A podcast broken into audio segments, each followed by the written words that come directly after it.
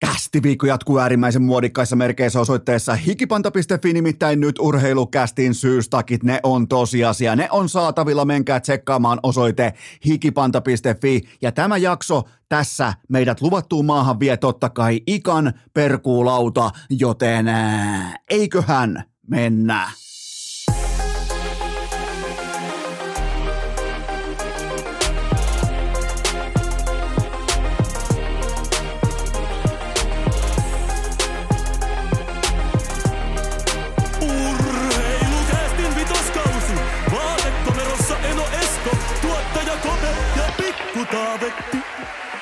Tervetuloa te kaikki mitä rakkahimmat kummikuuntelijat. Jälleen kerran urheilukästin kyytiin on keskiviikko 21. päivä syyskuuta ja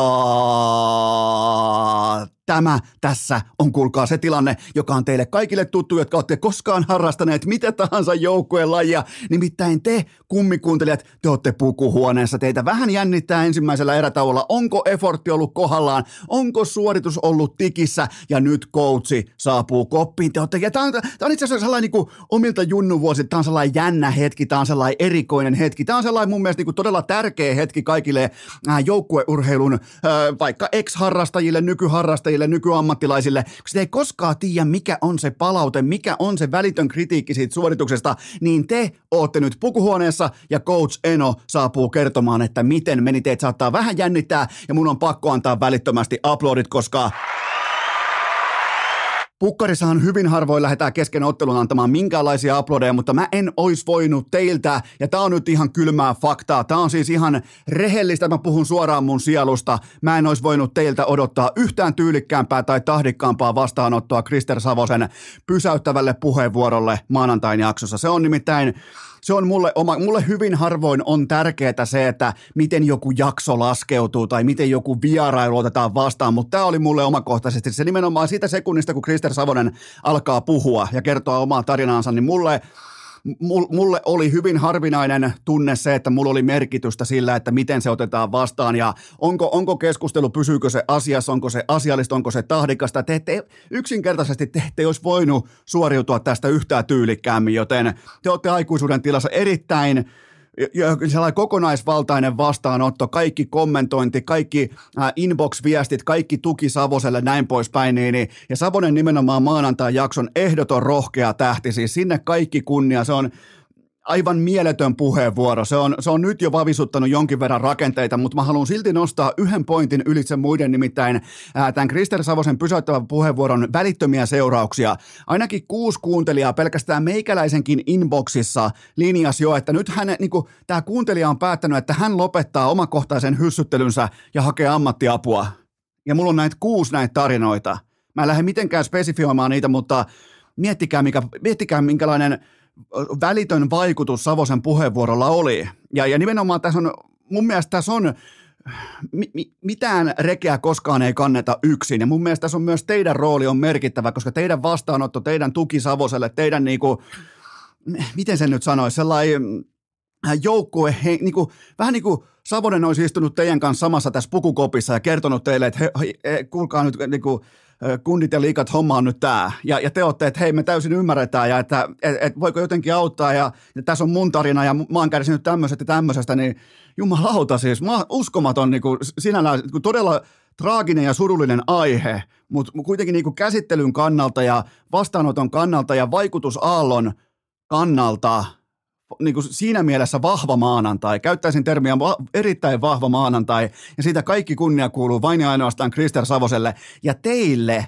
jotka otitte sen vastaan ja olitte aikuisuuden tilassa ja olitte tahdikkaita ja tyylikkäitä, koska se ei ole nykypäivän somessa, se ei ole nykypäivän äh, mediassa, se ei ole mediakierrossa, se ei ole nykypäivän tällaisessa kiirearjessa, koska kohta kuitenkin on taas joku vitu jauhojengi jossain ja ketään ei kiinnosta oikeasti vakavat asiat, niin Tällä oli mulle merkitystä ja sen takia mä haluan nostaa teille hattua nyt tässä pukukopissa siitä, että et, et teidän niin kuin tietty sellainen charmi, tietty tilanteen, huoneen lämpötilan ymmärtäminen, tässä oli ihan kaikki kaikessa ja, ja siitä mä oon teille tällä kertaa. Useimmiten mä vittuilen teille ja huutelen ihan asiattomuuksia, mä oon kuitenkin tehnyt tätä jo 464 jaksoa taitaa olla tässä vaiheessa vyöllä, niin tota, en, en mä joka kerta teitä lähde kehumaan. Te, jotka olette kuunnelleet jokaisen minuutin, kyllä te tiedätte, että mä en nyt ihan hirveän usein ala teitä, niin teitä erikseen kehumaan tai jotain asiaa nostamaan esille. Tämä saattaa olla jopa kaiken kaikkiaan ensimmäinen kerta, mutta tällä vierailulla oli mulle merkitystä ja, ja sen takia mä koin sen todella – jotenkin koskettavaksi, että teidän vastaanotto oli, mitä se oli, joten nyt voitte nostaa hetken aikaa niin kuin itsenne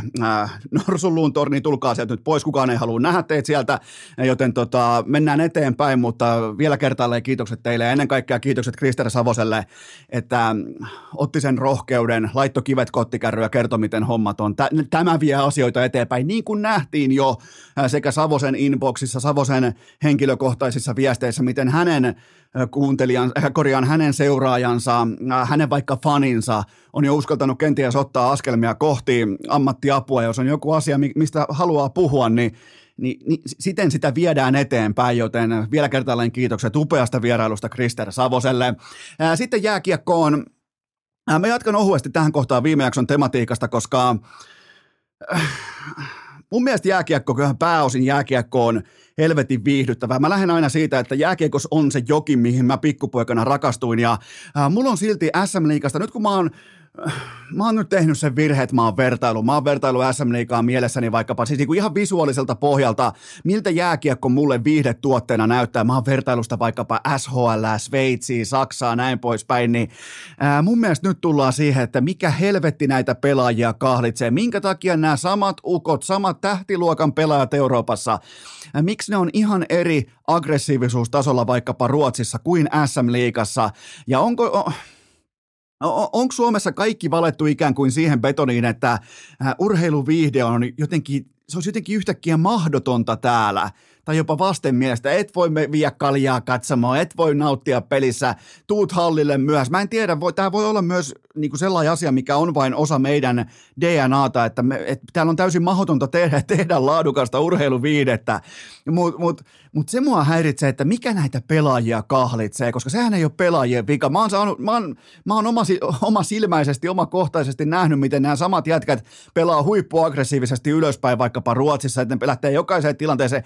Tää täällä vähän palautussyöttöjä, vähän viivelähtöjä, tapetaan pelistä keuhko, tapetaan tunne. Ja mun on todella vaikea maksavana asiakkaana, tässä tapauksessa pääosin maksavana TV-pakettiasiakkaana, niin mun on todella vaikea ostaa päivästä toiseen sellaista tuotetta, jossa ikään kuin se tuotteen pää komelianttari tai se pääosan esittäjä, se elokuvan supertähti, niin se pakenee siltä juonelta, koska jääkiekon juonihan kutsuu osakseen nimenomaan sitä pelaamisen tyyppiä, jossa niin sanotusti sattuu ja tapahtuu. Jos et saa samaa mieltä, sä et ymmärrä jääkiekkoviihteestä yhtään mitään. Jos haluat mennä laskee viivelähtöjä, niin laske, mutta sun lajis kuolee ihan tuota pikaa, joten se tässä on ongelma. Siis nä- kuitenkin noin samat jätkät, niillä on nopeutta, taitoa, niillä on aggressiivisuutta, ja nyt vedetään niin kuin, korvia ei uskalleta vetää auki näin ravitermen, mä oon nykyään ravipiireissä, vähän niin kuin vedetään kuohittuina tuolla kaukalossa. Mikä nämä laittaa kahleisiin nämä pelaajat? Kun katsoo näitä Saksan ja SHLn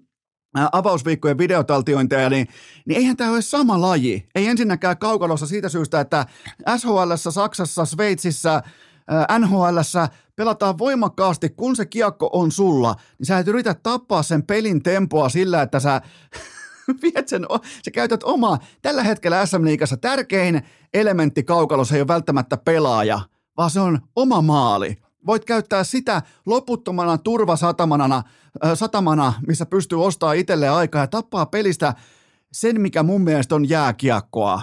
Se aggressiivisuus, se tietty varianssi, se tietty mm, riski siitä, että koska tahansa voi tulla kovia yhteentörmäyksiä, kovia taklauksia, kovaa painetta, prässiä, virheitä, voi tulla huom, virheitä voi tulla, kun pelaa aggressiivisesti ylöspäin. Kattokaa vaikka Keil Makaria. Laskekaa kuinka paljon se tekee virheitä. Laskekaa kuinka monta kertaa se vetäytyy sinne alibi viivelähtöön, että käytänpä nyt omaa maalia tässä tällaisen suojakilpenä ja sen jälkeen uskaltaisi vähän harjoittaa omaa ammattia. Nolla kertaa, mutta niitä virheitä tulee, kun sä yrität joka kerta haastaa sun luojan siunaamalla talentilla sitä vastustajaa. Sehän, sehän tuossa pitäisi olla kuseta vastustajaa, haastaa se ko- tulta päin. Ja koko ajan nyt tuo vedetään sammutuspeitteiden kanssa ja vaahtosammuttimien kanssa, että hei, nyt nousee tulipalo, että äkkiä karkua, että hei, me ei oltu täällä ainakaan sytyttämässä sitä, että otetaan sykkeet alas ja mennään maalin taakse ja lähdetään sellaisella seitsemän sekunnin viuhkalähdöllä ihan kaikessa rauhassa. Sen jälkeen kiekko sentterille lapaa keskialueelle, se toimittaa sen päätyä ja tehdään hyökkäys kontrolloimaton vaihto. Ja sitten välittömästi toinen joukkue toteaa omasta trapista, että hei, otettiin kiekon riisto, että tehdäänpä sama ralli, mitä vastustaja teki äsken. Niin mä nyt vaan totean teille, että tämä ei ole mikään mielipide, vaan tämä on fakta. Tämän tuotteen kanssa tulee olemaan todella vaikeaa myydä 40 lippuja se on ihan sama, tuokaa, tuokaa tuonne vaikka koivu ja selänne saatana omassa primissaan, mutta jos ne on kuohittuina, ketään ei kiinnosta pitkässä juoksussa. Se on vaan kylmä fakta, eikä tämä ole pelaajien vika. Työntekijä noudattaa aina sitä nuottikirjaa, jonka työnantaja säveltää. Joten otetaan nyt vaikka loppuviikoksi seurantaa. Siis luvassahan on SM Liigassa mahtavia match Jukurit, Luukko, Ilves, Tappara, Pelikans, Ilves, Tappara, Jukurit ja niin edelleen. Niin mä ainakin otan, siis Mun, mun on, mulla on ihan siis selkeät perusteet odottaa jotakin muuta kuin trappia ja viivelähtösirkusta, koska ne murhaa tämän pelin. Ne murhaa sen koko identiteetin, mikä jääkiekossa tekee, minkä takia mä aikoinaan valitsin jääkiekon yli jalkapallon. Nimenomaan se sattuu ja tapahtuu mentaliteetti. Ja var, sulla on varmaan sama. Sä oot varmaan valinnut aikoinaan jääkiekon, jos sä oot joskus pelannut jääkiekkoa, tai nimenomaan valinnut jääkiekon vaikka, sanotaan vaikka yli jalkapallon tai salibändin tai koripallon tai minkä tahansa. Sua on, todennäköisesti sua on kiehtonut se vauhti, se jännittävä tunne siitä, kun sä meet helvetin kovaa luistimilla eteenpäin. Sä tunnet sen tietyn äh, viiman sun korvissa. Halli ehkä vähän viheltää tietyllä tapaa, vaikka ei yhtään katsoja, koska sun korvissa viheltää. Sä niinku aistit sen sen höyryn, mikä nousee jään pinnasta, kun sä viuhdot siellä menemään ja sä niin tunnet sen taidon sun lavassa, kun sä pystyt ihan täydessä vaiheessa kontrolloimaan kiekkoa, mikä on äärimmäisen vaikea urheilusuoritus. Ja, ja, ja sit kun sä oot valmis nousemaan kohti kotimaista laadukasta tasoa, eli kansallista huippua, eli jääkiekon SM-liigaa, niin yhtäkkiä tulee pakottava tarve, että äp, äp, äp, ei, ei näin, Mä en halukkaan aistia sitä viimaa, mä en halukkaan aistia sitä euforiaa, mikä tulee siitä laadukkaasta, siitä oikein lennokkaasta sirklausluistelusta, kiekko täydelliseen vauhtiin, haasta pakki ehkä mailan alta, sen jälkeen veskari ehkä rystylle ylös. Ei, ei, ei, ei, pois luvuista, hyi saatana, paha mies. Paha mies toi Seppänen, kun kehtaa tällaista ehdottaa. SM Liikas viedään ihan kaikessa rauhassa kiekko maalin taakse ja sen jälkeen pohditaan siellä, että noiskohan viivelähdön paikka. Varmasti onkin viivellä, viivelähdön paikka, mutta mä toivotan teille, mä ymmärrän jotain viihdepiiseksestä, mä ymmärrän jotain myymisestä. Mä toivotan kaikille onnea sen kanssa, että yrittää myydä ton tuotteen seuraavalle sukupolvelle joka, kattokaa, kattokaa vaikka TikTokin, ottakaa vaikka TikTok, jota käyttää jokainen saatana parikymppinen suomalainen. Ottakaa vaikka TikTokki. Kattokaa kauanko se maltti kestää, jos ei se, jos ei se video ole viihdyttävä, kattokaa tilastoista, kauanko se katsoo per video. Se mä voin vihjata, että se ei ole yli sen seitsemän sekunnin viivelähdön. Se seuraava maksava asiakas, joka päättää, että onko täällä jääkiekko bisnestä vai ei sille ei ole aikaa odottaa sitä seitsemän sekuntia, että lähdetään vähän teipistä teippiä etenemään ja sen jälkeen otetaan vaikka palautussyöttöä, kun se ei toimi niin. Jääkiek- jääkiekkoa viihdepiiseksenä ei ole koodattu sillä tavalla, kuten tämä pelikirja uskovaisten lahko haluaisi vält- kenties jopa niinku edustaa tietyllä tapaa, että miten jääkiekko pitäisi pelata. Se voi olla, että se voi olla varsinkin altavastaajan asemassa sen tulostehokkuus voi olla parhaimmalla mahdollisella kantilla nimenomaan, kun pelataan tätä niin sanottua meidän peliä, joka on keskimäärin myös ymmärretty väärin Suomessa, mutta sen mä lupaan, että viihdetuotteena se on täysin aivokuollut. Se on, se on täysin murhattu, se on täysin arkussa se tuote. Ja, ja sen takia tuolla ei ole katsomassa yleisöä. Lippujen hinta ei täsmää siihen tuotteeseen viihdetasoltaan, koska siellä palautellaan, siellä ollaan trapissa, siellä pelätään, siellä jatkuvasti keksitään alibe, että minkä takia mun ei tarvi suorittaa mun ammattia. Ja se ei ole pelaajien vika, muistakaa, se ei missään nimessä ole pelaajien vika. Se lähtee ylhäältä, se lähtee katolta. Ja fanit tällä hetkellä äänestää jaloillaan. Ainoastaan tämä Tampereen jättimäisen upean uuden areenan tuoma illuusio nostaa, nostaa keskikatsojamäärät sinne, sinne näkövinkkeliin, mistä voidaan todeta, että hei, tässä on jalat kuivilla. Ei ole, ei ole kauan. Ei ole kauan kuivilla, se voi luvata. Mutta joka tapauksessa tämä on sellainen asia, mitä voidaan ottaa seurantaa, koska Mua ainakin omakohtaisesti mua vituttaa ja harmittaa katsoa, kun mä näen talenttia, joka on kahlittua. Se, se mua ahdistaa, se mua ahdistaa yrittäjänä, se ahdistaa niin kuin viihdealan toimijana, ja kaikilta osin. Se, se mua tietyllä tapaa, niin kuin, että on joku pelikirja, joku niin kuin peliltä tapetaan keuhkot, syke, kaikki. Pitäis, todennäköisesti pitäisi vaan polttaa koko Vierumäki, niin päästäisiin päästäis tästä. No, joo, mutta siis toi on sellainen asia, mitä mä aion ottaa seurantaa tälläkin kaudella. Tästä voidaan oikeastaan itse asiassa jatkaa tuossa tuota pikaa kohta puoliin sitten Ikan kanssa. Ää, sitten erittäin odotettu oso- osio. Todennäköisesti eka kertaa urheilukäisten historiassa, mutta ääri, siitäkin syystä äärimmäisen odotettu vakio-osio. Nimittäin keskiviikon shakkinurkkaus, kyllä vain shakkinurkkaus. Ää, shakin kärkisonni Magnus Carlsen koki nimittäin sokkitappion, mutta mistä syystä? Tämä on siis osittain varmaan sama kuin tulisi Manchester City pelaamaan Jyväskylän kupeeseen metonkuhtujia vastaan jalkapalloa. Otetaan vaikka siihen Jäpsi vielä kylkeen. Itse asiassa mennäänkin Suomen Monte Carloon, mennään Manchester Cityn avaava kärkikokoonpano vastaan Jäpsi. Jäps voittaa sen ottelun 3-0, huolimatta siitä, onko Tomi Mikkosen takareisi kunnossa vai ei. Niin Jäps on voittaja. Totta kai silloinkin joku voisi ihmetellä, että hetkinen, mitä tuolla just tapahtui? Eli äh, Shakin kärkisonni ylivoimainen, dominantti sakkikuru Magnus Carlsen koki soppi, sokkitappion St. Louisissa. Ja tämä on, nyt mennään siihen ytimeen, mitä niin kuin tavallaan varten urheilukästin sakkinurkkaus on edes perustettu. Ää, nimittäin meillä sakkipiireissä epäillään, että 19-vuotias Hans Niemann olisi huijannut, ja sehän on varmaan ihan normaali, että joku joskus vähän huijaa jossakin, mutta ää, ootteko valmiita huijaustekniikan esittelyyn? Nimittäin täällä meillä sakkipiireissä spekuloidaan sillä, että Niemann olisi tunkenut perseeseensä kuulia, jotka lähettää Shakin dataohjelmasta kaiken tiedon optimaalisten ää, siirtoprosessien syntymiseksi. Kyllä. Siis tätä, ei, ei, siis otetaan ihan sykkeet alas ja painetaan rauhassa kellonappula ja vetäydytään ikään kuin viivelähtöä tämän asian kanssa. Hän siis, siis Hans Niemann Tämän raportin mukaan, tämän epäilyksen mukaan, hän siis kykenee lukemaan monimutkaista siirtodataa paksusuolensa kautta, kun se on tunkenut Anneliinsa ne marmorikuulat tai jotkut vastaavat niin kuin pikkudildot tai jotkut, mitkä lähettää siis jonkinnäköistä sähköimpulsiivista dataa siitä, että miten kun mä en, nyt täytyy taas mennä, niin kuin vaikka kuulun sakkipiireihin tästä sekunnista eteenpäin, niin mä en, mä en välttämättä ymmärrä koko peliä ihan alusta loppuun. Mä voisin kuvitella, että toi niin kuin data, mitä sieltä tulee, toi siirtodata, niin se on helvetin monimutkaista ymmärtää jo ihan niin kuin pelkkinä, vaikka se tulisi vaikka sun sormen päähän se äh, jonkinlainen tietty sähköimpulssi, mutta se tulee sun perseeseen, tonne syvälle Anneliin, ja, ja, ja sä sieltä lukea ikään kuin sen, että mikä on fiksuin siirto tässä kohdin, niin, niin mun mielestä, jos, jos Hans Niemann pystyy tämän tekemään, 19-vuotias kali, äh, kaveri Kaliforniasta, niin jos Hans Nieman pystyy tämän tekemään, niin hänet pitäisi kruunata välittömästi uudeksi Shakin suurmestariksi. Tuokaa Kaaseen, tuokaa Kasparovi, tuokaa moderneimmat tietokoneet. Nimittäin jos joku osaa lukea ihan oikeasti peräsuolensa kautta Shakin monimutkaista siirtodataa, niin antakaa sen asian olla sillä tavalla, joten Shakin uusi Goat on urheilukästin kirjoissa virallisesti Hans Nieman. Hurra!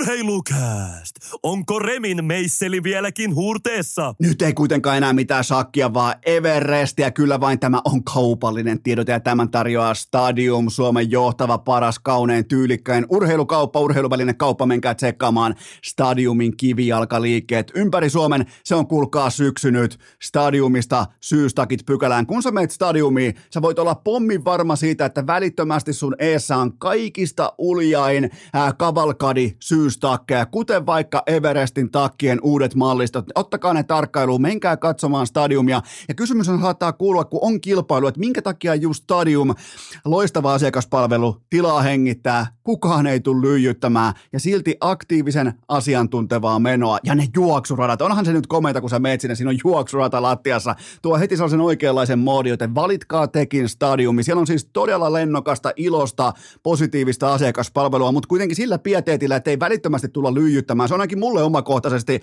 sekä podcastajana että isänä. Se on erittäin tärkeä osa sitä niin kuin asiakaskokemusta, että ei välittömästi hyökätä kimppuun. Mun mielestä niin kuin stadiumissa osataan lukea se huoneen lämpötila aina optimaalisesti. Menkää tsekkaamaan nämä Everestin takkien uudet mallistot. Ne on nyt siellä, ne on nyt just kun mä tätä teen, ne on nyt just siellä kaupoissa, stadiumeissa. Menkää tsekkaamaan syystakit pykälään, ne löytyy kaikki stadiumeista. Ja, ja Ja se, mikä on stadiumissa mulle omakohtaisesti tärkeää, niin siellä välitetään oikeasti kuntoilusta ja liikunnasta. Vaikkapa mun lähistadiumin sovituskopissa on kaikki nämä lähialueen kaikki ää, kuntopolkuradat nämä on niitä pieniä asioita, mitä mä arvostan, ainakin omakohtaisesti kuntoilijana. Joten menkää tsekkaamaan ihan kaikki syystakit osoitteeseen stadium.fi ja menkää käymään stadiumissa. Se on hieno kauppa, se on tyylikäs kauppa, en ole käy siellä. Aina kun lähtee tuosta niin erikseen kylille, menkää tsekkaamaan koko Stadiumin syystakki valikoimaan. Tähän kylkee myös toinen huippunopea kaupallinen tiedottaja, sen tarjoaa Leader.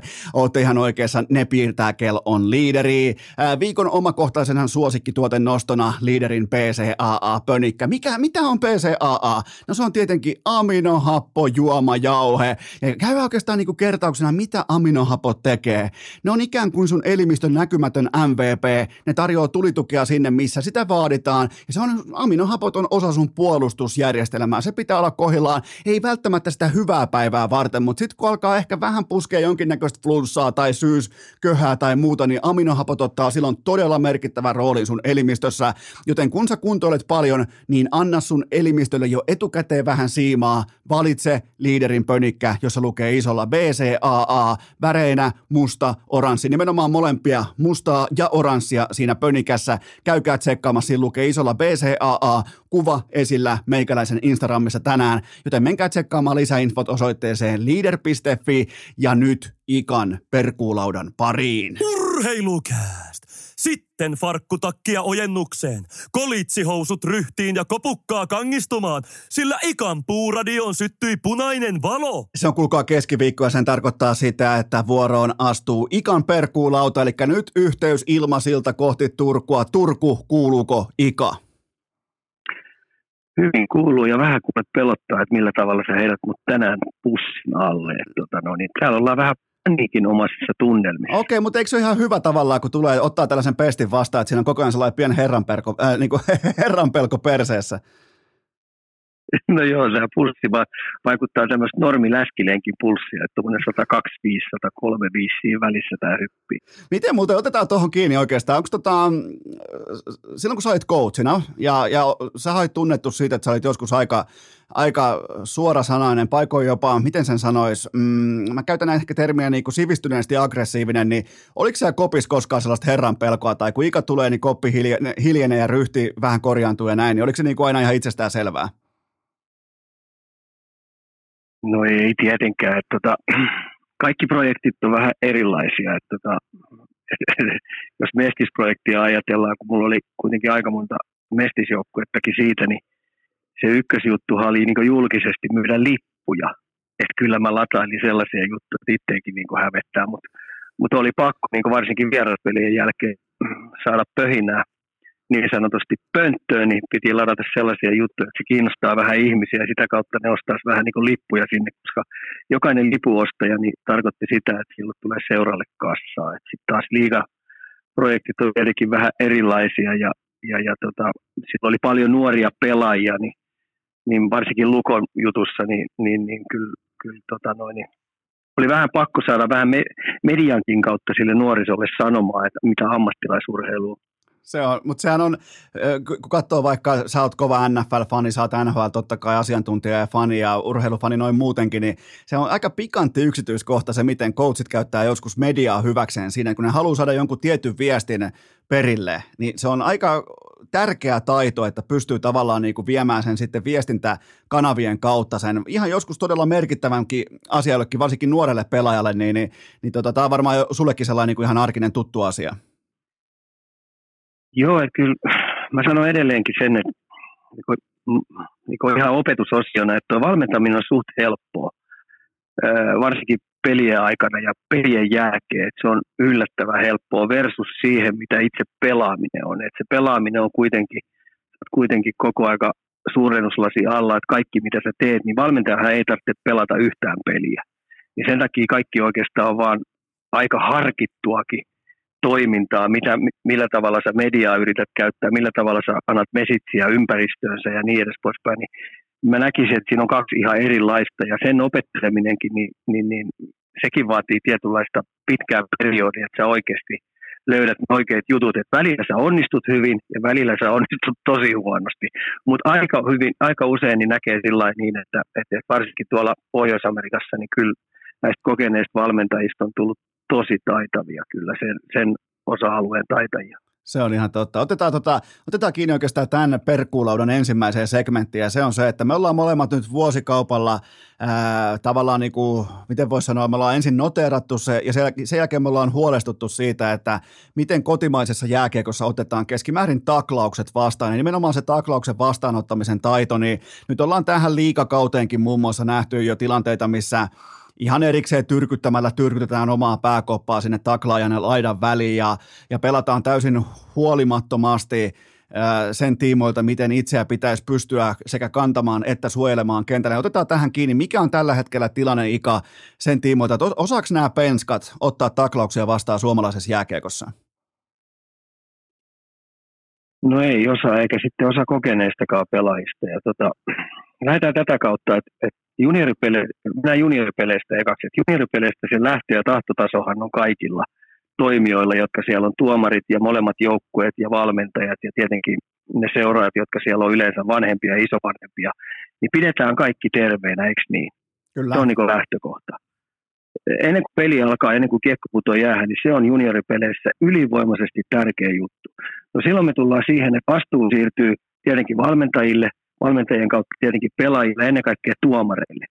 Niin pystyttäisiin luoda sellainen ilmapiiri, että siellä voi kamppailla rapsakkaasti, mutta koko aika pidetään se pelaava nuoriso koko aika hereillä. Ja valmentajalle mä tykkään, tykästän sellaisen vastuun, että heidän isoin tehtävä on opettaa se peliasento oikeanlaiseksi. Ja tällä hetkellä mä näen ihan järjetön määrä sellaisia peliasentoja siellä, jotka ei palvele sitä peliä, jotta ne pysyy terveenä siellä pelin tiimellyksellä. Eli mä menen tästä heti itämaiseen kamppailulajiin, mikä on itsepuolustuslaji. Niin siellä opetetaan heti, kun sä meet sinne ensimmäisille tunneille, silloin nappulana, se oikea asento, millä tavalla sä pidät sen sun kehos terveenä. Ja tällä hetkellä mun mielestä painopistealue pitäisi siirtää ehdottomasti junioriurheilussa ja miksei myös liigajoukkueissakin siihen, että opetetaan se oikeanlainen asento. Koska ammattilaisurheilu, kun mä hyppään tästä, niin se on totista totta. Sen yksilön tehtävä on tuoda sille perheelle leipäpöytään, eikö niin? Kyllä. Siellä ei armoa anneta, eikä siellä armoa anella. Että näin se vaan menee. Ja nyt kun mä näen koko aika siellä, siellä esimerkiksi nyt viime, viimeisillä liikakierroksilla oli, niin mä näen jatkuvasti – mä puhun firmasta, eli firma on se päänuppi, niin se päänuppi keikkuu siellä ulkopuolella erittäin vaarallisesti, kun pelataan laitojen lähellä, pelataan ruuhkabussissa mennään, tai kuljetetaan kiekkoa laidasta keskelle, niin, niin sä tuot sen sun firmaksi aika alttiiksi sinne, että koska sä et voi luottaa, ketä sieltä tulee oikeasti vastaan. Ja silloin voi käydä huonosti. Ja silloin yleensä aina sitten median kautta aina otetaan tikunnokkaa tämä, että taas tuli päävamma, taas tuli päävamma. Kun mun mielestä se isoin pointti pitäisi olla siihen, että me pidetään huolta, että se peliasento on oikein, jotta sä voit siellä pitää sun firmasta huolta. Se ei sitä loukkaantunutta pelaajaa auta pätkääkään se, että vastapuolen peluri saa kahden matsin pelikiallon tai viiden matsin pelikiallon, koska se ei hyödytä myöskään sitä vammautuneen joukkuetta, koska se poistaa yhden kontaktipelaajan – toisista peleistä, jotka pelaa vihullisjoukkueita vastaan, niin kokonaan pois. Kyllä. Helpottaa heidän, äh, tai, tai heidän tota noin, niin, äh, vastustajien peliä, jotka pelaa siellä, niin helpottaa heidän pelaamista, koska se on joku pelikielessä. Tää, mä, mä käytän tästä tällaista vertausta tähän asiaan, ja se on se, että mulle ainakin opetettiin ihan pikkupenskasta asti, asti meidän isäukon vanhassa ladassa, että, että jos ikkunat olisi auennut, niin silloin kun auto liikkuu, niin päästä, päätä ei laiteta ikkunasta ulos, koska siellä voi olla tolppaa, siellä voi olla sähkötolppaa, mitä tahansa, niin se on jännä juttu, että kun ne vauhit nousee, mihin ne nousee jääkeikossa sinne johonkin 30, 30 tuntumaan ja mennään, mennään todella ahtaista väleistä, niin sen pään roikottaminen molemmilla sivustoilla oman tavan tavallaan niin kuin sylinterin ulkopuolella, niin, niin se, se, on aikamoinen kansantauti tällä hetkellä kotimaisessa lätkässä. Sen, sen, sen näkee, kun sitä oppii katsomaan vähän nimenomaan sillä silmällä, että, että miten siellä viuhdotaan eteenpäin, mihin sitä omaa päätä ängetään ja miten vähän siitä ollaan ikään kuin huolissaan siitä firmasta, niin se on aika lailla huolestuttavaa. Joo, ja tämä on kuitenkin tällainen äh, laji, mikä mennään jään pinnalla, ja, se, ja, ja yksi, yhdessä sekunnissa maksiminopeudessa vait, äh, matka vaihtuu 10 metriä. Eli 10 metrin päästä voi täydessä vauhdissa tulla yhdessä sekunnissa suoraan, suoraan päin sun lärviä. Eikö niin, tila ja aika otetaan pois. Kyllä. Ja silloin entistä isomman tikunnokkaan on se sun oikeanlainen peliasento. Ja esimerkiksi pikaluisteluasento ei ole, kuulkaa, oikea asento. Taitoluisteluasento, millä taitoluistelijat luistelee, niillä on harti takana, leuka erittäin ylhäällä. Mä kutsun sitä sotilaalliseksi ryhdiksi. Ja matka vaihtuu aika hyvin. Niin, niin tässä on ihan kaksi eri lajia, mutta toisen lajin tämmöinen asento liikkua siellä jäällä on täydellinen ja toinen ei palvele oikeastaan lajia ollenkaan. Ja sitten mitä mä kuulen tosi paljon, niin kuin junnupeleissä koko aika valmentajat huutaa, perse alas ja luistele. Se on niin se yleinen. Perse alas ja luistele. Hyvin usein käy sillä, että se nuori ymmärtää sen sillä tavalla, että se katkaisee oman kehonsa, eli lantiosta alaspäin ja pää putoo sinne alas. Ja kun pää painaa aika paljon, painaako se 6-7 kiloa, niin siihen tulee heti se tasapaino sinne etupä, e-, etuosastoon. Ja sulla on heti pää siellä niin sanotusti targettina, että jos joku vaihtaa suuntaa tai joku luistelee läheltä, niin siihen voi tulla tälle. Niin sen takia mä sanoin, että isoin osa-alue, mikä päivästä numero yksi kiekkokouluissa ja nuorten urheilussa, niin pitää pistää oikeanlainen luisteluasento, jotta sun firma pysyy terveen. Sä heitit mulle aika hyvän esimerkin tuossa, kun sä katsoit totta kai äh, viikonloppuna EM-koripallon ratkaisuotteluita, niin, niin sä totesit mulle tuossa aiemmin, kun me juteltiin tota, ylimalkaan urheilusta, niin kuin me aika usein tehdään, niin, niin, niin tota, että kun joku, otetaan vaikka Espanjan tyyli laittaa screenejä niin, niin, ja, ja juosta niistä läpi, niin eihän sinne mennä oma pääkoppa edellä, eihän sinne laiteta niinku omaa päätä niihin, ja vaikka kyseessä on vain koripallo, joka ei ole aggressiivisuus ja kontaktitasoltaan samaa kuin jääkiekko, niin, niin sielläkin osataan aika hyvin olla huolissaan omasta päästä, ja tavallaan niin kun juostaa screenien läpi, niin ei sinne mennä roikottamaan omaa päätä, tämä oli mun mielestä sun, sun, niin sun kannalta hyvä pointti.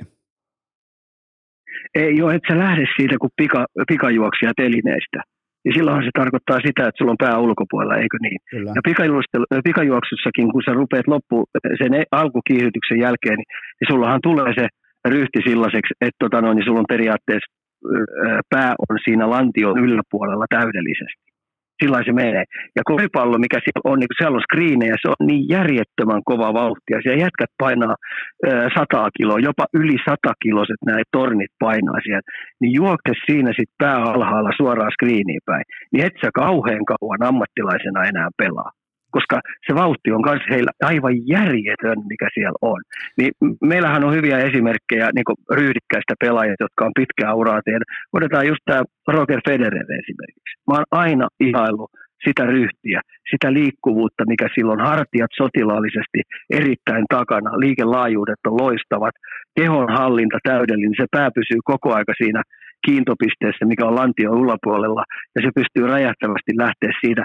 Ei se siellä pelaa, tiedätkö, perse alhaalla koko ajan, tai pää ulkopuolella. Toi on muuten mielenkiintoinen. Mistähän toi on tullut toi, että perse alas ja liikettä, perse alas ja luistelua? Mistähän se on tullut kotimaiseen jääkiekkoon? Koska mä olen, mun oli pakko alkaa pohtimaan tuossa omassa mielessäni vaikkapa tällä hetkellä, äh, tällä hetkellä vaikka siis tota, jääkiekon eliittitason parhaita luistelijoita, niin en mä ihan hirveän alhaalla persettä niissä näe. Jos mietitään vaikka McDavidia, Heiskasta, kumppaneita, Makaria, niin, niin mistähän se on sinne tullut? Erittäin hyvä kysymys mä oon kanssa miettinyt, että kuka helvetti tuommoisen jutun on tuonut meidän jääkiekko-termistöön tuolla. Et, et, en ymmärrä, mistä se on tullut. Ja sitten kun tässä on kuitenkin se, että yksi semmoinen pumppaaminen, mitä esimerkiksi Miro Heiskanenkin tekee, me nähdään se, se on aika pystyasennossa. Ja siinä tavassa, kun se nostaa siitä pienestä positiivisesta peliasennosta, se pumppaa nostamalla itseensä pikkasen ylös, niin hups, jakkaa vauhti vähän kiinni. Kyllä, ja siinä ei tavallaan, niin kuin, ja nyt ei ole vielä aloitettu luistelemaan. Se on niin kuin, että, se, että tuossa, niin. kohdin, tuossa kohdin sun niin kuin, kuvailmaa, niin Heiskanenhän ei ole vielä alkanut edes niin kuin, tekemään luistelutyötä. Että pelkästään peliasennon Joo. muutoskin vie sitä ihan älyttömästi eteenpäin. Tuossa mulla on vielä pikkusen napattava tuosta vielä kiinni, kun mä näen hirveästi, äh, harjoitellaan nopeutta juosten, eikö niin, tartanilla ja juostaan, juostaan hiekoilla ja juostaan siellä täällä. Niin se juokseminen on täysin eri asia kuin luisteleminen. Miltä osin, se miltä osin eniten se on? ihan eri juttuja. Ja, ja muista, että... Muista, että no, no, ensinnäkin on muistettava se, että, niin ensinnäkin on muistettava se, että luistelu on liukulaji. Soutu on liukulaji. Uinti on liukulaji. Niin voisitko sä kuvitella, että sä uit kroolia samalla lailla, kun sä juokset, että sun jalat tikkaa niin perkeleesti. kun sä katot meidän huippu, kun ne ui, ui tuolla noin, ne vetää esimerkiksi kroolia, niin se on aika sulavaa vetämistä, eikö? Kyllä. Se on liukuhomma. Kyllä. Niin jos sä räpellät sillä, että sun kädet menee niin kuin potkurit, niin ei se matka kuule oikein taitu. Ja sitten siinä on toinen vielä juosta, jos juokset tuolla jäällä samalla lailla, niin tänä päivänä aika kovasti rupeaa tulee lonkkavaivoja. Eli lonkat on tosi kovilla.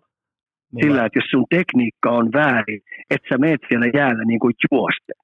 Mähän näen kauheasti sitä, että ne harjoitellaan nopeutta tuolla juosten, niin vedetään joku laskuvarjo selkään tai vedetään jotain kelkkaa, niin mä ajattelen, että et, et voisiko mä kuvitella, että Roger Federer tai Usain Bolt menee jäälle ja vetää tuon saman harjoitteen, että ne olisi nopeampia juoksemaan. Tämä tämä on myrkkyä 84 korville, koska mun, mun nuoruudessani se oli nimenomaan juoksu ylämäkeen, alamäkeen, sivumäkeen, keskimäkeen, etuperin, takaperin. Niin tota, se oli se, miten kehitetään. Ainoa tapa, miten voi kehittää nopeutta, oli juoksu. Joten tota, ja, ja sillä muuten mentiin, ja pelkästään sillä. Joten tämä on niinku lohdullista ainakin kuulla, että on jotain, että joku jossain ainakin ajattelee ehkä kenties modernimmin.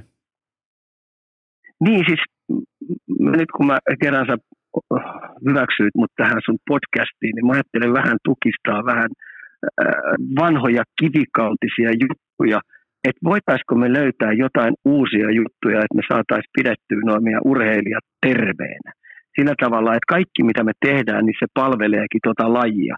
Koska Pohjois-Amerikassa, kun nyt mä oon päässyt tässä viimeisen kuuden, kuuden, seitsemän, kahdeksan vuoden aikana käymään aika paljon, mä oon harjoituksia nähnyt siellä, mä oon kuivaharjoituksia nähnyt, niin se on mennyt ihan valtavasti eteenpäin. Ihan, ihan älyttömästi. Ja sitten kun mä mietin, että miksi se on mennyt eteenpäin ihan tosi paljon, niin kuule, mä tulin siihen tulokseen, että yliopistourheilu. Eli kun siellä yliopistolla on pelit ja vehkeet ja valmennus, ja urheiluprofista lähtien, niin ne on tutkinut kaikkia lajeja ihan älyttömästi. Ja siellä on tiede. Ne on siellä on sitä tiede, sitä eteenpäin. Siellä on niin. tiede, tiede on tukena. Mm. Siis se, se, on ihan tutkittua tietoa, mitä siellä yliopistot harjoittaa. Sitä ei niinku vaan vedetä, että hei musta tuntuu, että nyt niinku 30 metrin ylämäkispurtit tuottaa tätä ja tätä, vaan se tehdään 10 000 niin. toiston kautta, se data syötetään siihen järjestelmään ja sitten katsotaan, että mitä se oikeasti tuottaa. Ja sen jälkeen senpä, niinku tavallaan sen pohjalta tehdään ratkaisuja. Joo, ja sitten kun tämä sukupolvet on tässä vaihtunut, tämä uusi sukupolvi, mikä tuot tulee, niin se tulee ihan eri lähtökohdista, niin kuin pentuurheilun, lapsiurheilun kautta, mitä me ollaan tuottu. Me ollaan hypitty ja pompittu tuolla ää, metsissä ja käpyjä ja ää, käpyjä heitelty ja kiviä heitelty ja uitu ja räpelletty ja puihin kiipeyty, niin tämä uusi sukupolvi ei ole kauheasti tehnyt. Niin sen takia se vaade niin urheilupuolella on mennyt ihan eri, eri levelille – ja eri juttuja niiden pitää tehdä, jotta ne pystyy pitämään sen firman terveenä.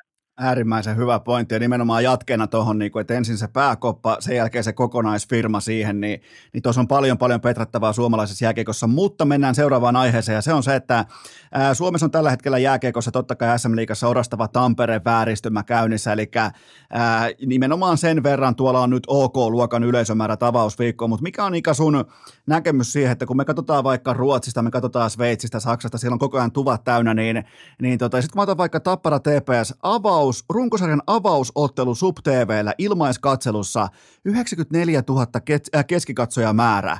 Ja, ja mun on pakko todeta, että se nyt ei ole vaan yksinkertaisesti ole riittävästi, joten mä oon valmis osittain heittämään paniikkinappulaa pohjaan, niin mennään sinne pelin tasolle.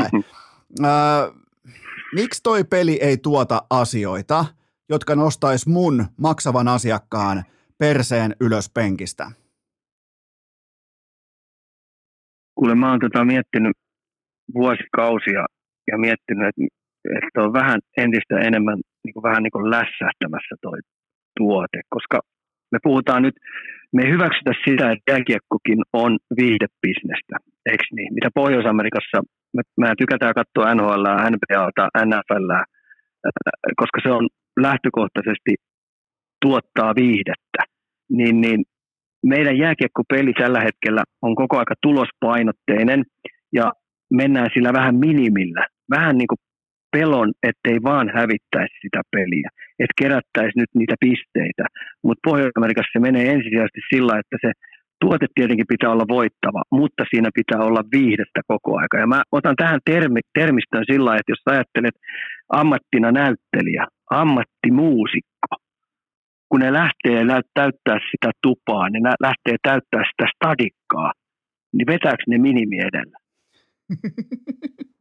Niin, niinpä, äh. niinpä, ihan alkaen niin kuin kiertueen markkinoinnista mm. ja sitten kun sinne mennään, kun sinne laitetaan niin sanotusti urku auki siellä lavalla, niin siitä ollaan helvetin ylpeitä ja vähän mieluummin niin kuin takarajasta leveäksi ja pitkäksi ja yli, kuin että se jäisi sitten niin kuin siihen omaan OK-tason suoritukseen. Sitähän ne hakee kaikki, koska, ja, ja siitähän on kyse. Ja, ja mun mielestä pelaajat no. on siinä määrin kahlittu tällä hetkellä, että sitä fantastista, aggressiivista suoritusta, jota jääkiekko kieltämättä kutsuu osakseen, niin sitä me ei täällä nähdä. Ei, ja tämä oli hyvä, kun sä olit tämän markkinoinnin, niin markkinointi näyttelee tosi iso juttu ennen peliä. Eli kun jokaisella liigajoukkueella on 30 kotipeliä, niin 30 kotipeliä yksitellen pitäisi olla pöhinä ihan järjetön ennen kuin se kotipeli tulee silmille. Et, mä nyt kattelen se isoin markkinointi on monessa niin kuin TVnkin kautta tulee, niin se, se, tota noin, niin se valmentajien lehdistötilaisuus. He, se, se on ohi jo. Silloin ei myydä enää yhtään mitään peliä. Kyllä. Oikeasti ei myydä. E, eli kaikki tämä markkinointi, kaikki tämä pöhinä ja pössis, ää, luoda sitä tarinaa, luoda jopa vähän värikynän kautta – en mä tiedä sitten väkivaltaa tai onko se sitten artistisuutta, onko se sitten taistelupaja, mutta kyllä jokaisen liikajoukkueen isoin tehtävä on saada järjetön pöhinä päälle ennen kuin te yksittäinen runkosarja peli pelataan. Oikeasti. Sä katsot jenkkifutista, että minkä takia jenkkifutiksella on kotipeli, kun nehän ei kauhean montaa pelaa siellä. Kyllä. Niin se on 24 tuntia ennen, niin siellä on jo parkkipaikalla porukkaa hei päivystämässä ja Kyllä. pistämässä bileitä pystyyn. Toki, Sinne pannaan niin, bileet pystyyn. Toki siellä on kahdeksan, kahdeksan kotiottelua ja no toki ei, ei SM niin kuitenkaan kuin 30, Joo. että et, et kyllä siellä niin kuin jotain, jotain pitää keksiä, että se olisi sellainen niin kuin hyvin harvinainen asia, mikä on vain tänään, nimenomaan, että siihen tulee sellainen, että se on vain tänään, se ei välttämättä ole enää vaikka ensi torstaina tai lauantaina, se ei ole nähtävissä, vaan se on nyt tämä, tämä asia tässä, tämä on se teema, tällä mennään ja teema ei voi olla se, että jaetaan muoviämpäreitä enää 2022. Niin tota, ihan oikeasti, Ika, se ei voi olla se, että jaetaan saatana ämpäreitä ja mä tiedän, että sä, sä oot no, jopa sitä ikäluokkaa, että sä ehkä jopa menisit ämpärijonoon, mutta mä en mene. Se on, se on pommin varma juttu. jos, mä saisin lap, jos mä saisin Lapio ja Haravan, niin mä voisin mennä, koska mulla on tulossa noita lapsenlapsia toivon mukaan paljon, niin mä, mä saisin hiekkalaatikolle lisää tavaroita. Mutta tota, mä, mä, nyt heitän rapalla liiga, liigajoukkueiden äh, toimistolle. Palkatkaa sinne nuorisoa.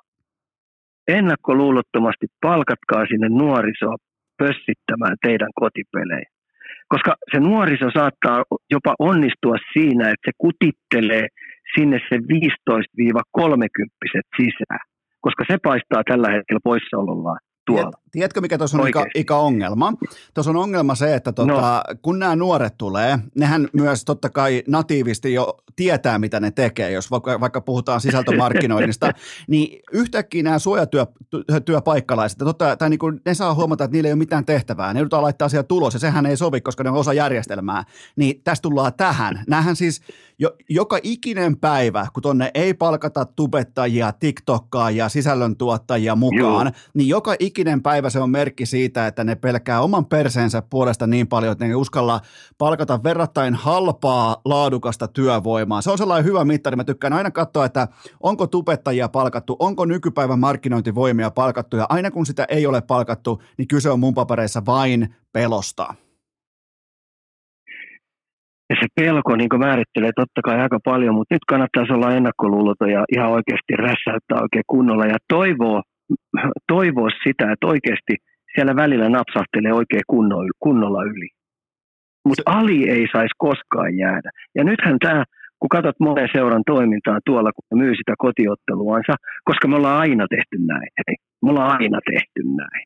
Se, niin, se ei vaan nyt enää toimi. Se, se ei on, toimi. Se on justiin näin. Hei, pidetään kohta pieni tauko ja sitten jatketaan oikeastaan ihan tismalleen samalla teemalla. Urheilukääst! Vähiten paskimmillaan selkähikipitoisen kuntoilun ohessa. Aivan tuota pikaa jatketaan Ikan kanssa, mutta tähän välikköön mulla on teille huippunopea kaupallinen tiedote ja sen tarjoaa pitkästä pitkästä aikaa Rukan pipolätkä. Peräti 202 porukkaa, mä toistan. 202 upeaa joukkuetta nyt jo mukana tammikuun turnaukseen. Liittykää tekin, osoite on pipolätkä.fi. Sen verran voin omakohtaisesti paljastaa, että UCPSL urheilukästin palloseuralla on jo totaalinen valmistautuminen käynnissä. Osa harkitsee peräti media blackoutia. Mikäli nimittäin, tämä on siis kylmä fakta, mikäli teilläkin on unelmana jäädä alkulohkoon niin kuin meillä, niin työn on alettava jo syyskuussa.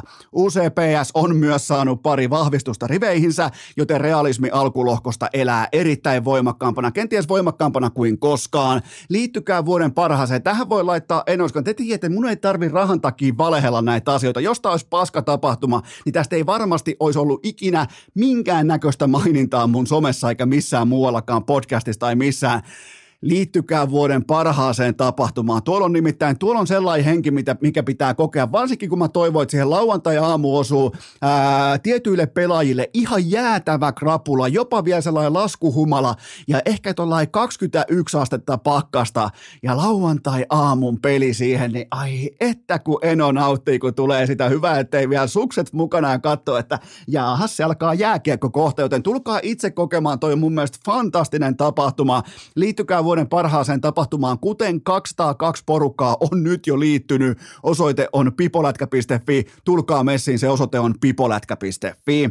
tähän kylkee myös hikipannalta sellaista sanaa, että soft shell takki kylmenevään syksyyn. Eli urheilukästin ikioma syystakki löytyy osoitteesta hikipanta.fi. Se on siis sama, sama oikeastaan niin kuin, jos te olette nähneet vaikka kuvissa mun legendaarisen Ponssen syystakin, niin tämä on samanlainen, mutta siinä on urheilukästin logot ja brändäys kaikki asian mukaisesti. Ja muistakaa kaikille heijastin mukaan kaupan päälle. Löytyy koiratakkeja, löytyy joka lähtöä, heijastin liiviä, löytyy ö, opiskelijoiden kangasmerkkejä on vielä jäljellä. Kaikki ruottiboksit on mennyt tässä kohdin, mutta ihan kaikki löytyy osoitteesta hikipanta.fi ja nyt jatketaan Ikan kanssa.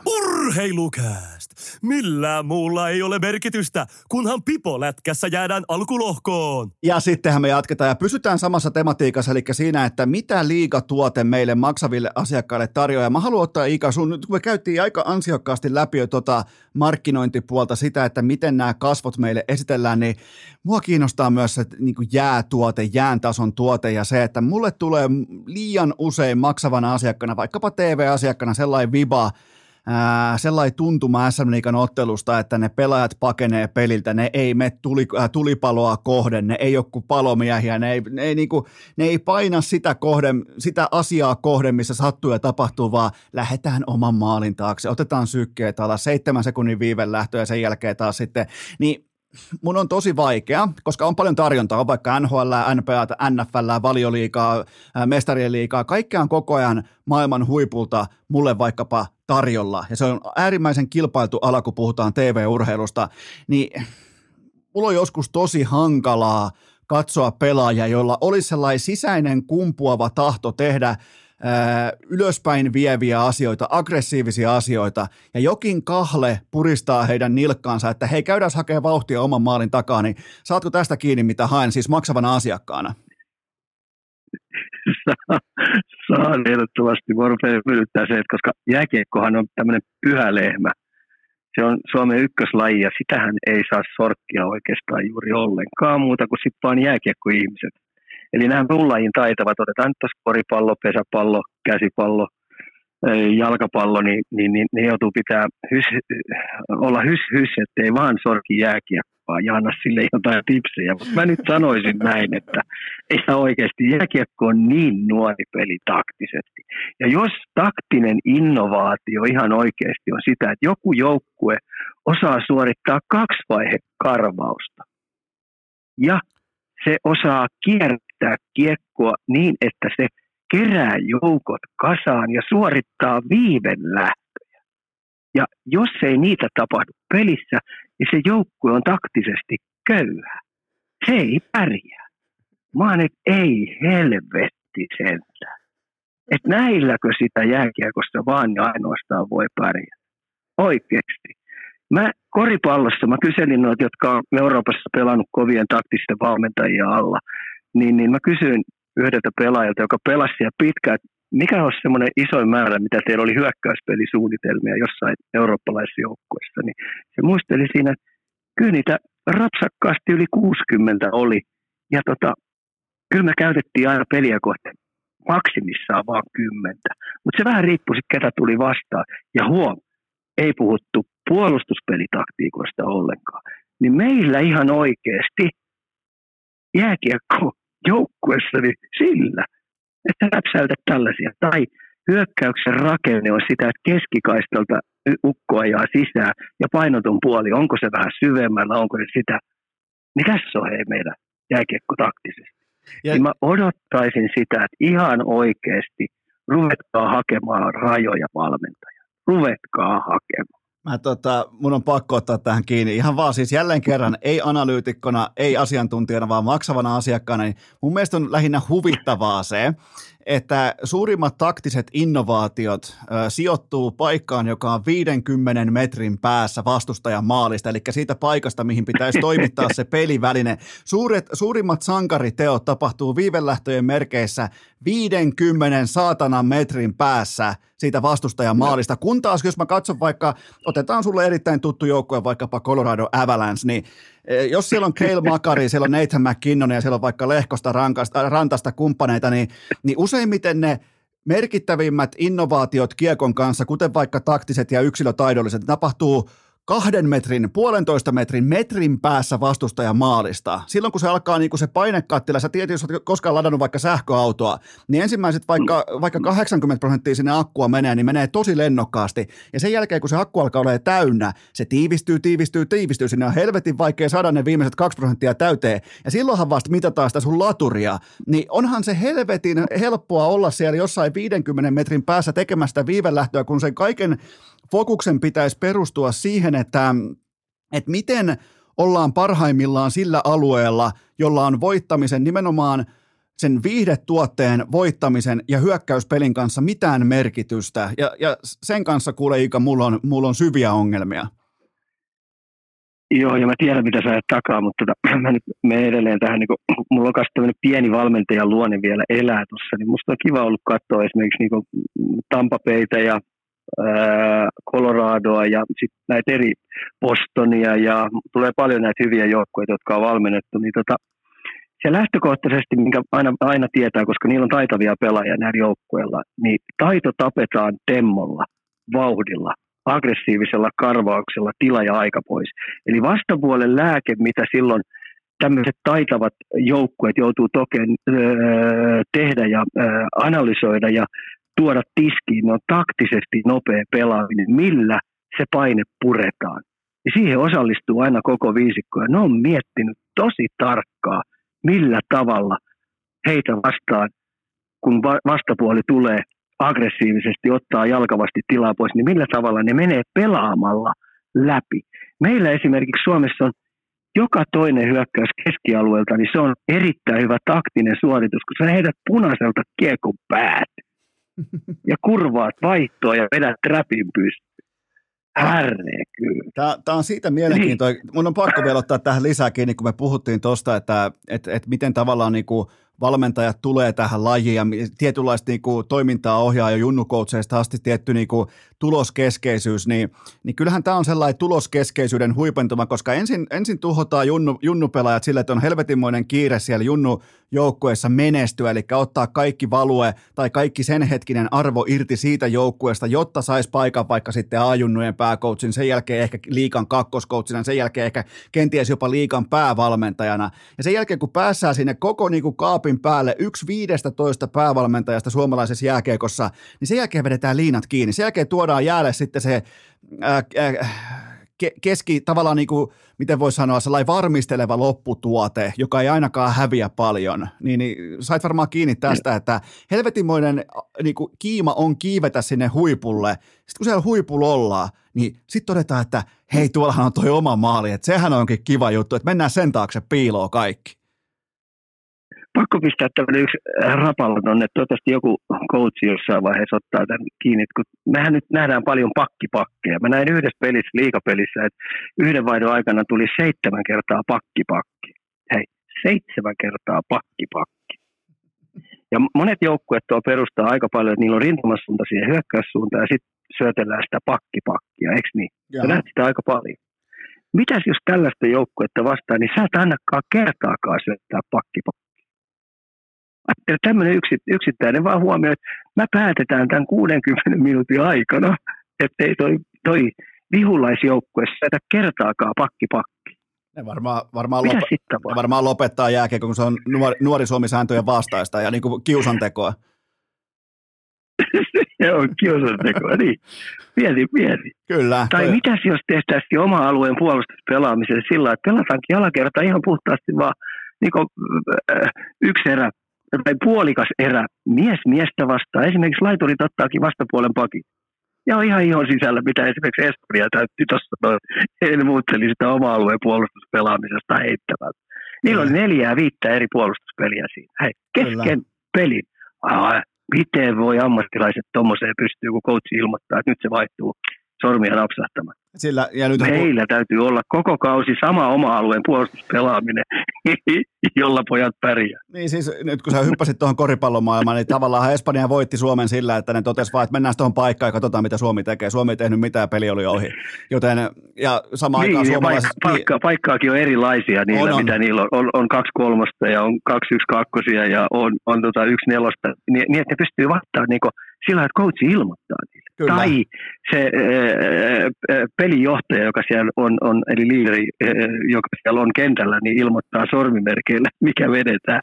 Mutta jääkiekossa on kuulemma mahdotonta, että sinun täytyy määrättää pelisysteemiä koko kauden äh, toteuttaa, jotta se pärjää pudotuspeleissä.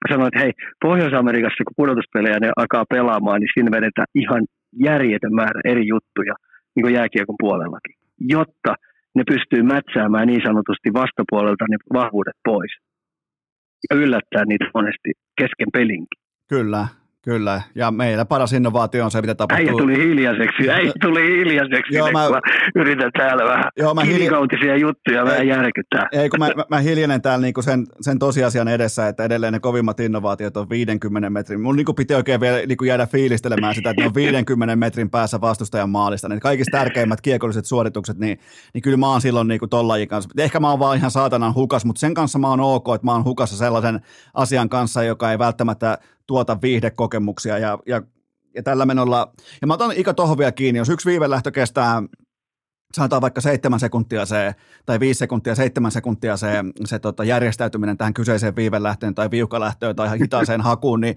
mä voin kertoa sulle Ika, sitten kun sullakin, nyt kun sulla on jo lapsenlapsia ja kohta sulla alkaa lisää lapsenlapsia ja, ja niillä on vaikka sellainen so- sovellus puhelimessa kuin TikTok.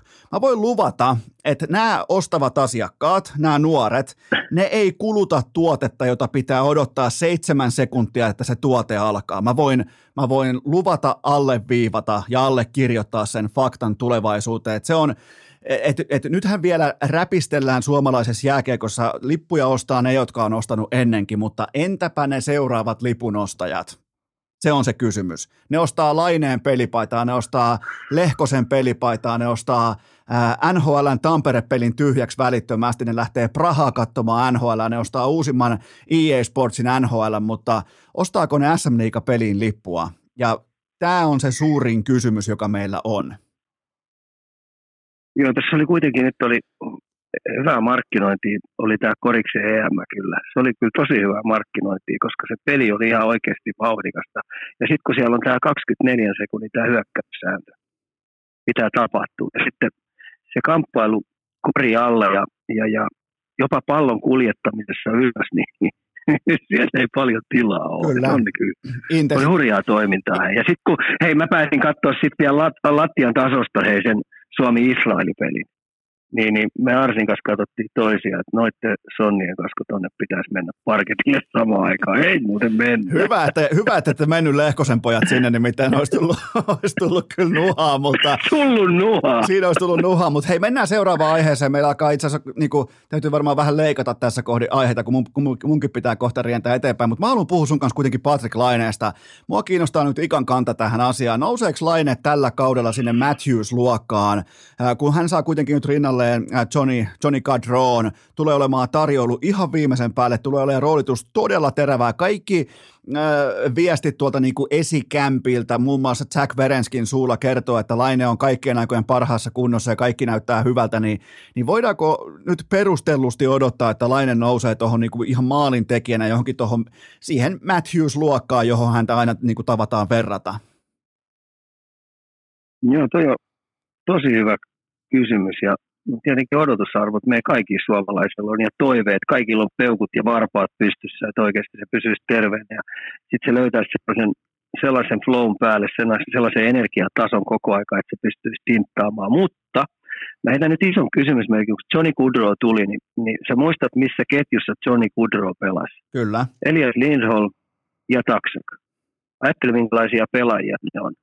No, Patrick Laine ei ole Taksak. Eihän ole. Ei ole. Ei, ei ole ja, ihan, ihan ja, lähelläkään. Boone Jenner ei ole Elias Lindholm. Eihän. Ei ole sekään. Eli tämän kemian löytäminen ja se, että Kudrosta tuossa ketjussa runkosarjassa, missä se Kälkärissä pelasi, niin se oli täydellinen ketju. Se oli liikassa ylivoimaisesti paras ketju. Siinä oli kaikki roolitukset, kemiat, kaikki tällaiset harjoitellut jutut aloituksista lähtien ylivoimapelistä, niin kaikki oikein natsas. Paitsi, että sitten taas pudotuspelit kun alkoi, niin, niin vihulaiset pysty sen ketjun totaalisesti tuhoamaan, minkä takia Kälkäri ei mennyt jatkoon. Niin, niin mun tämä vastaus tähän kysymykseen sen, että mä mielenkiinnolla odotan ensimmäiset 12 peliä.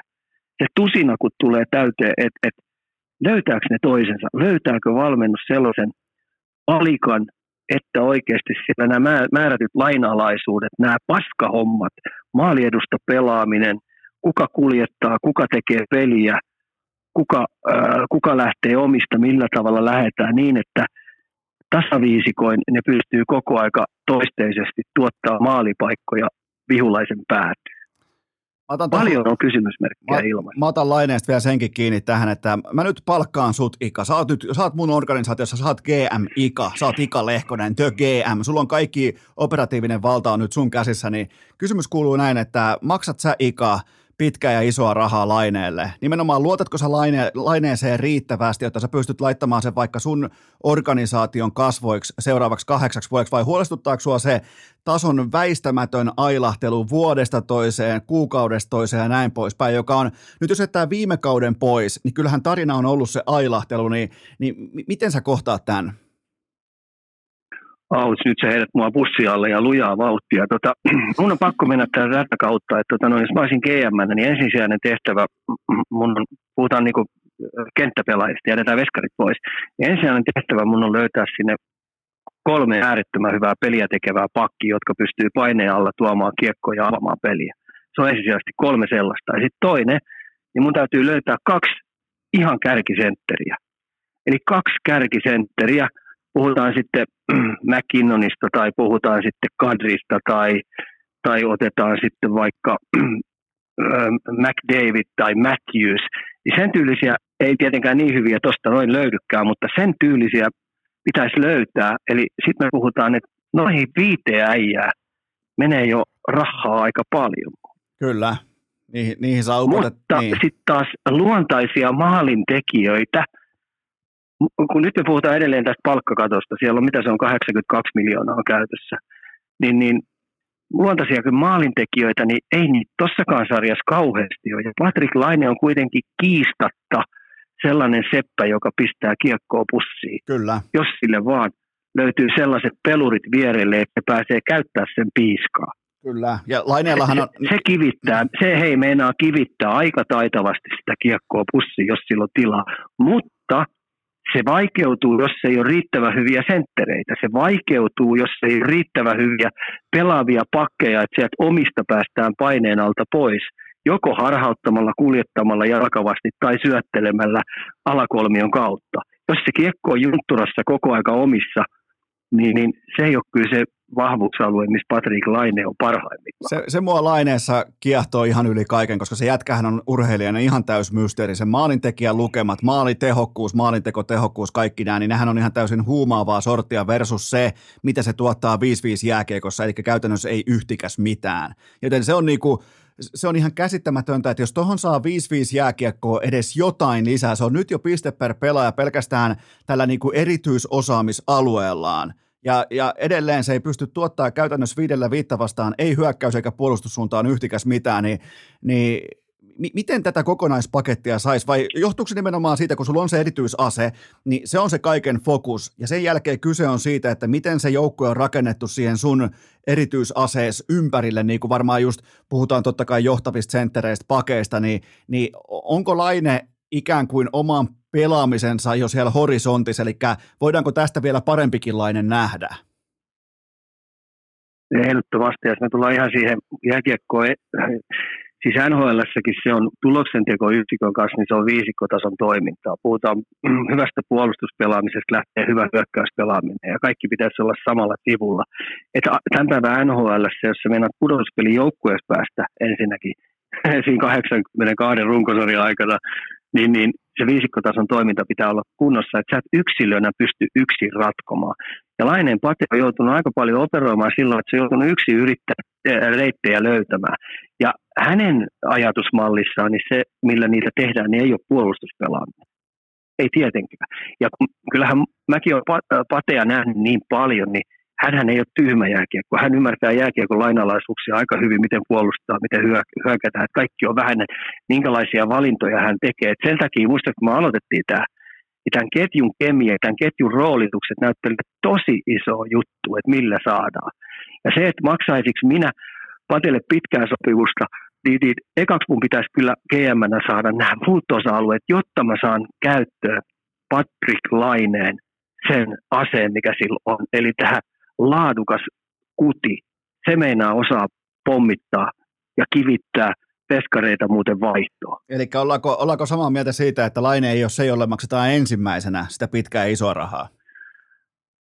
Ei, mutta sitten taas kekäläinenkin on aika vaikeassa, nyt jos mä hyppään Heri Kekäläisen tästä omasta kiemästä, niin kekäläinen on aika vaikeassa tilanteessa, koska ei se tuommoistakaan laatulohea saa päästää sieltä pois. Mutta sitten jos se maksaa sille esimerkiksi 10 miljoonaa, niin siellä on enää sitten 72 miljoonaa käytössä. Ja siellä on kuitenkin Vereskiä ja siellä on kuitenkin Kudrota. Niin yhtäkkiä onkin sitten kolmeen pelaajaa mennytkin jo 30 miljoonaa.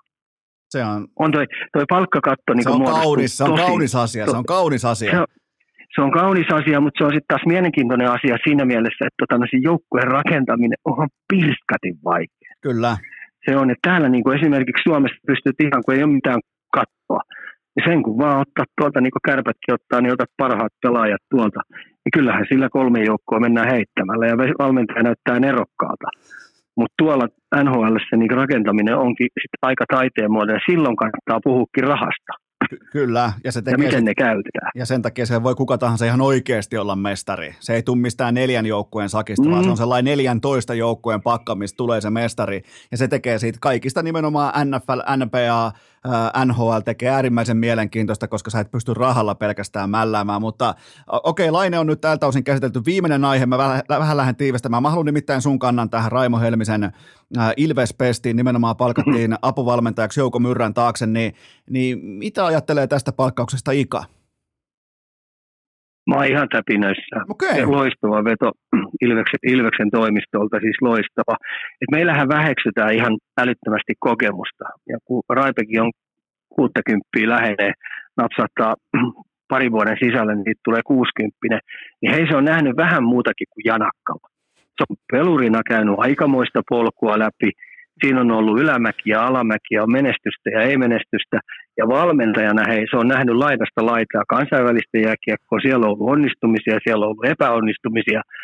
Niin tuommoinen Ilves-legenda, mikä kutitellaan tuolla tietopankilla sisään, niin kyllähän, kyllähän se on kuule Esko aivan loistava veto. Onko tässä En mä mitään... näe siinä mitään huonoa, päinvastoin. No okei, mun, mun, mä, mä otan sitten, mä heitän itselle niinku pirunviitan niskaan ja mä haluan etsiä sulle väkisin, väkisin kääntämällä, tiedätkö, yhden uhkakuvan ja se on se, että mieti sä oot päävalmentaja Ilveksessä, kaikki menee tällä hetkellä nappiin, mutta jos siellä tulee se vaikea kuukaus, vaikea marraskuu, niin kuitenkin Jouko Myrrän takana nyt on siinä se suurista suurin tupsukorva legenda, on siinä sun selän takana, ää, niin, niin onko, tässä, onko, onko niinku väkisin väännettävänäkään mitään uhkakuvaa olemassa? No, mä nyt on Raipeen kanssa nähnyt tässä ihan niin kuin naperoista asti. Ja mä oon oppinut tuntemaan se aika hyvin, minkälainen suomalainen rehti äijä on. Niin voisitko kuvitella sitä, että Raipe menee siihen ja sahaa Jouko Myrrä oksaa poikki? En ihan heti. En nimittäin ihan heti. Mutta hei, mun, mun, tehtävä on luoda, mun, mun tehtävä on luoda kysymyksiä. Päinvastoin Ilves-legenda, joka on rehtisuomalainen perusjätkä, joka ilmeisesti on vähän katoavaa kansanperinnettä, mutta toivon mukaan ei ole, koska mä oon romantikko, niin, tota noin, ää, Raipe menee siihen ja auttaa Ilveksen kohti mestaruutta. Hänen tehtävänsä auttaa Jouko Myrrää erokkaaksi valmentajaksi, jonka jälkeen sitten vuoden päästä mietitään sitten jotain muita juttuja. Tämä on, joo, tämä on kyllä, miten muuten itse näet Ilveksen? Mä, mun mielestä kaksi asiaa Ilveksessä niin mätsää tällä hetkellä. Mun mielestä helvetin niin kuin, todella energinen porukka, moderni brändi ja jopa niin kuin, voisiko sanoa parhaiten hoidettu brändi tällä hetkellä kotimaisessa jääkeikossa. Mun mielestä jäätuote on kohillaan, siellä on tähtipelaajia, se on somessa täysin ylivoimainen, niin mun on tällä hetkellä helppo, kun, kun se kuten sanoin, se kilpailu on kova, että mikä mahtuu vaikka mun isompaa päätelkkariin, niin mä oon huomannut viimeisen sanotaanko kahden vuoden aikana, vuoden aikana, että yhä useammin mulle tarttuu sinne TV niin kuin lähtökohtaiseksi joukkueeksi Ilves, mitä mä katon, niin, niin mi- miten sä itse näet Ilveksen? CHL-pelejä kun mä katsoin, niin mä ajattelin, Houston, we have a problem. Se ei näyttänyt, se ei näyttänyt toisteeseen. Se näytti vähän sähläämiseltä. Se näytti vähän, vähän pelipakottamiselta. Mutta kun tuo liiga alkoi, niin jollain konstilla Myrrä sai vähän sitä rauhoitettua. Ne sai rytmistä kiinni. Se pelaa vauhdikasta, sellaista aggressiivista pelaamista. Siellä on hyviä persoonia. Esimerkiksi Tikan kutitteleminen, aivan loistoriike Koskelalta sieltä, että se ryösti HPKlta tuollaisen jätkänä. Mä ihmettelin, että mikä IFK ei sitä pystynyt ryöstämään, kun se on kuitenkin pääkaupungissa, niin Ilves ryösti sen.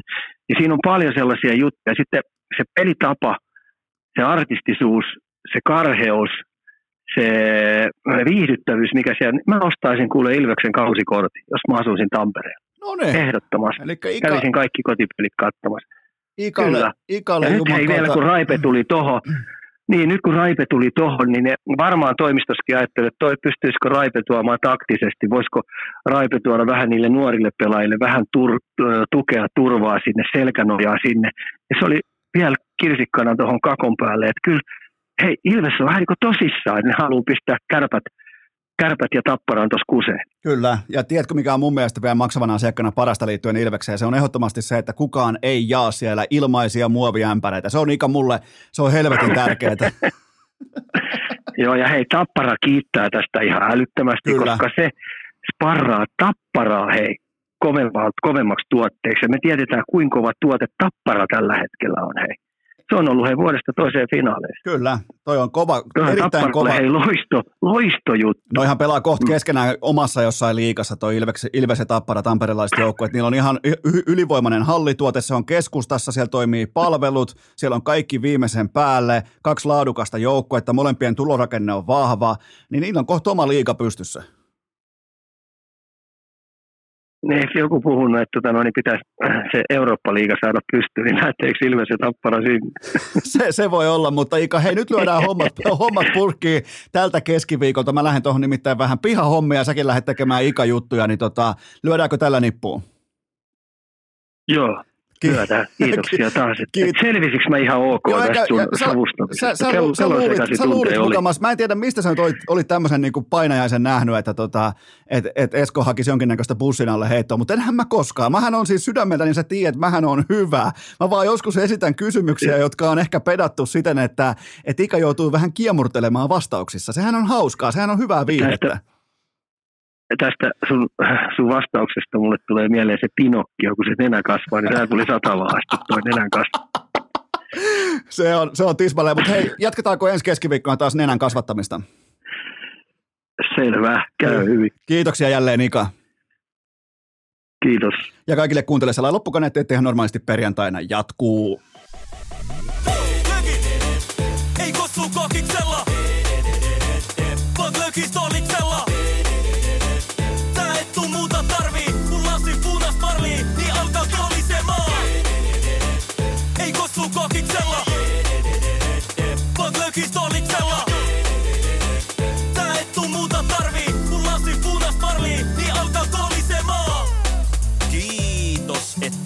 Olette pysyneet pykälässä tähänkin asti.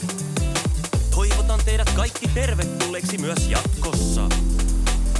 Muistakaa nauttia elämästä arjen vastoinkäymisistä huolimatta. Allekirjoittanut kiittää ja kuittaa. Peliä. Oliko tämä jo tässä?